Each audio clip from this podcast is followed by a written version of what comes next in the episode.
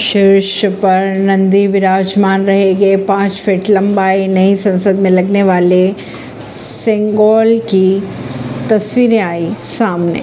सेंगोल को हिंदी में राजदंड कहा जाता है और इसका इस्तेमाल चोल साम्राज्य से होता आ रहा है। साम्राज्य को जब कोई राजा अपने उत्तराधिकारी की घोषणा करता है तो उसे सत्ता हस्तांतरण के रूप में सेंगोल देता था। सेंगोल देने की परंपरा चोल साम्राज्य से ही चली आ रही है।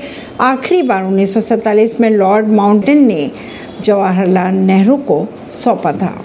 देश की राजधानी में रविवार को नई संसद का उद्घाटन होने जा रहा है। यहाँ प्रधानमंत्री नरेंद्र मोदी उस सिंगोल यानी राजदंड को स्थापित करेंगे, जो कि 15 अगस्त उन्नीस सौ सैंतालीस को आज़ादी की रात जवाहरलाल नेहरू को सौंपा गया था।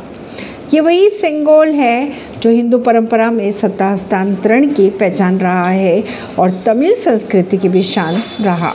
नई संसद में इसे उसी परंपरा, उसी रीति रिवाज उसी धार्मिक अनुष्ठान के साथ प्रधानमंत्री नरेंद्र मोदी को थमाया जाएगा। जिसे अनुष्ठान के साथ 14 अगस्त उन्नीस के रात कांग्रेसी हुकूमत के आखिरी वायरस माउंट बैटन ने नेहरू को थमाया था। पाँच फीट लंबा चांदी से बने इस सिंगोल पर सोने की परत चढ़ाई गई है। कि ऊपरी हिस्से की अगर बात की जाए तो वहाँ पर नंदी विराजमान है और इस पर झंडे बने हुए हैं। उसके नीचे तमिल भाषा में कुछ लिखा हुआ भी है। दरअसल हाल ही में प्रयागराज से लाने के बाद इसे दिल्ली के म्यूज़ियम में रख दिया गया था। इस सिंगोल को उन्नीस सौ सैंतालीस में बनवाया गया था।